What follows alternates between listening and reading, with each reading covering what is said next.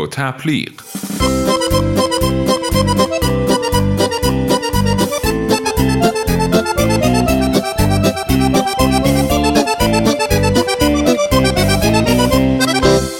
سلام، با یه قسمت دیگه از رادیو تبلیغ در کنار شماییم. تو این قسمت میخوایم راجع به بازاریابی از طریق شبکه‌های اجتماعی صحبت کنیم.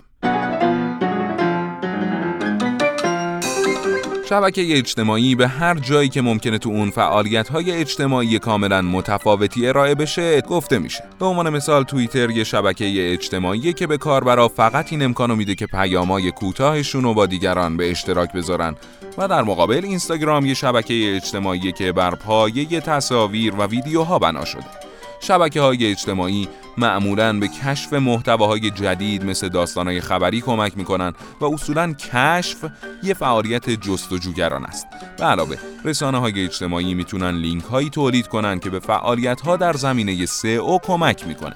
حالا می‌خوایم راجع به تأثیر بازاریابی رسانه‌های اجتماعی در کسب و کارتون صحبت کنیم.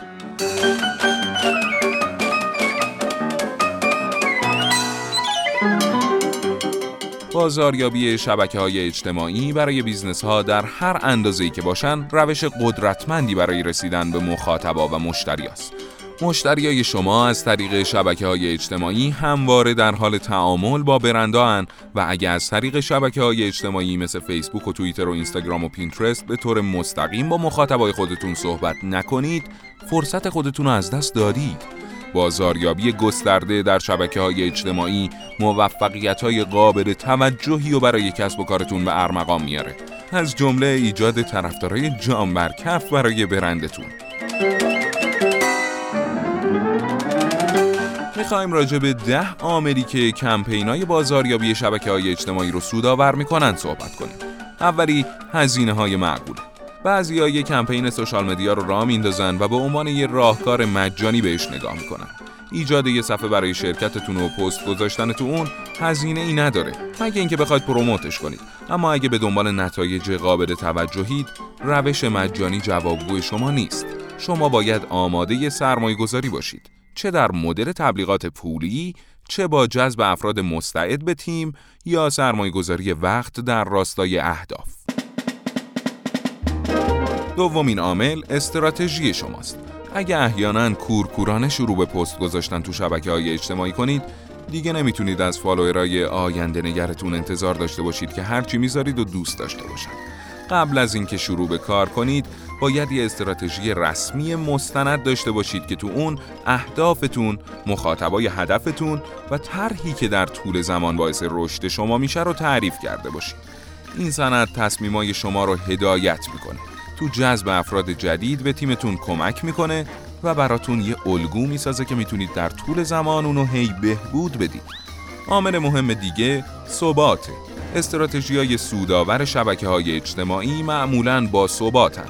اگه با شبکه‌های اجتماعی به عنوان یه چیز نوظهور رفتار میکنین، ممکنه یه هفته با حجم سنگین و در تعداد زیادی مطلب ارسال کنید، اما یه هفته‌هایی هیچی ارسال نکنید و فعالیت شما روز به روز شدتش تغییر کنه.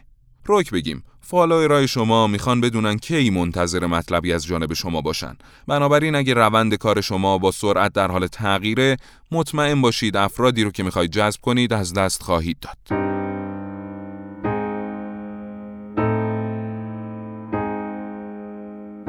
چهارمین عامل مهم تناوبه. تو بعضی از شبکه‌های اجتماعی با ارسال یه پست تو هفته میتونید فالوورای خودتون رو شاد نگه دارید، اما اگه میخواید سود بیشتری ببرید، باید یکم فعالتر باشید. بسته به پلتفرمی که ازش استفاده میکنید، باید حداقل چند بار در روز پست بذارید و با فالووراتون به طور ثابت در ارتباط باشید. عامل مهم دیگه ارزشه. شبکه‌های اجتماعی پلتفرمی برای تبادل ارزشن. اگه میخواید مشتریای شما از شما خرید کنن یا حتی یه لایک یا یه کامنت بهتون بدن، باید با اونا ارزش‌هایی رو مبادله کنید. این ارزش میتونه اشکال مختلفی داشته باشه. مثلا میتونید بگید ارزش رو به معنی واقعی کلمه بهشون میدیم، مثلا تخفیف یا پیشنهادات ویژه، و یا میتونید ارزش رو تو قالب محتوای عملی و سرگرم کننده بهشون بدید. ششمین عامل مهم تماس‌های تلفنی هستند. شبکه‌های اجتماعی مکانی برای برقراری ارتباط عده‌ای با عده‌ای دیگن. اگه تو استراتژی سوشال مدیاتون به شرکت خودتون بیشتر از افراد اهمیت بدید، مخاطباتون رو از دست خواهید داد. اگه از طرف برند شرکتتون پستی میذارید، قطعاً باید در صدا و لحن مورد استفاده خودتون تنظیماتی انجام بدید. با این حال، هنوز هم در کمپین خودتون با تماس‌های شخصی فراوانی مواجه خواهید شد.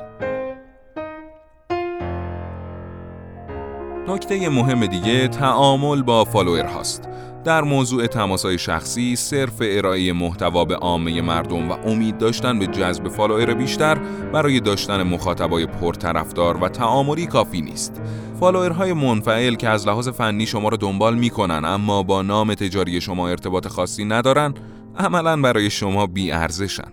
اگه می‌خواید فالوورهای خودتون رو در تجربه تجاریتون غوطه‌ور کنید، باید به طور منظم با سوالات، گفتگوها و اشتراک‌های محتواهایی با اونا تو ارتباط باشید. نکته بسیار مهم دیگه‌ای که تو قسمت‌های دیگه رادیو تبلیغ به تفصیل بهش خواهیم پرداخت، موضوع کال تو اکشن‌های سودآوره.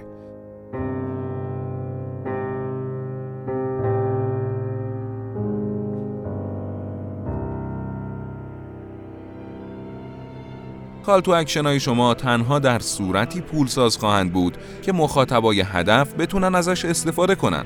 در واقع اینجا هدف اینه که هر از گاهی مخاطباتون رو به وبسایتتون بفرستید یا یه فرصت ویژه برای خرید بهشون بدید.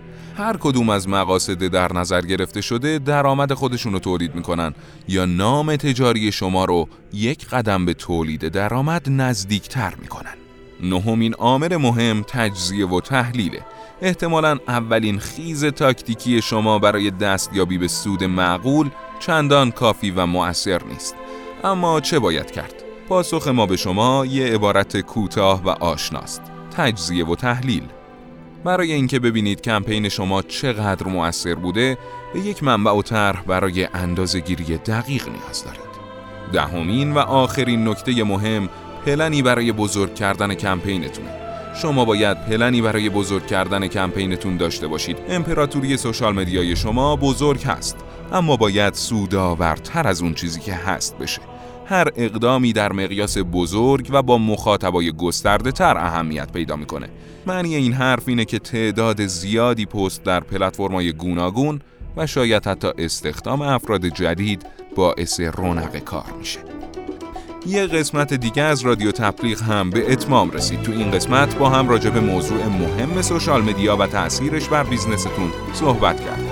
موضوعات مهم دیگه‌ای هم در حوزه دیجیتال مارکتینگ وجود داره که می‌خوایم با هم مطرح کنیم. پس همچنان همراه ما باشید.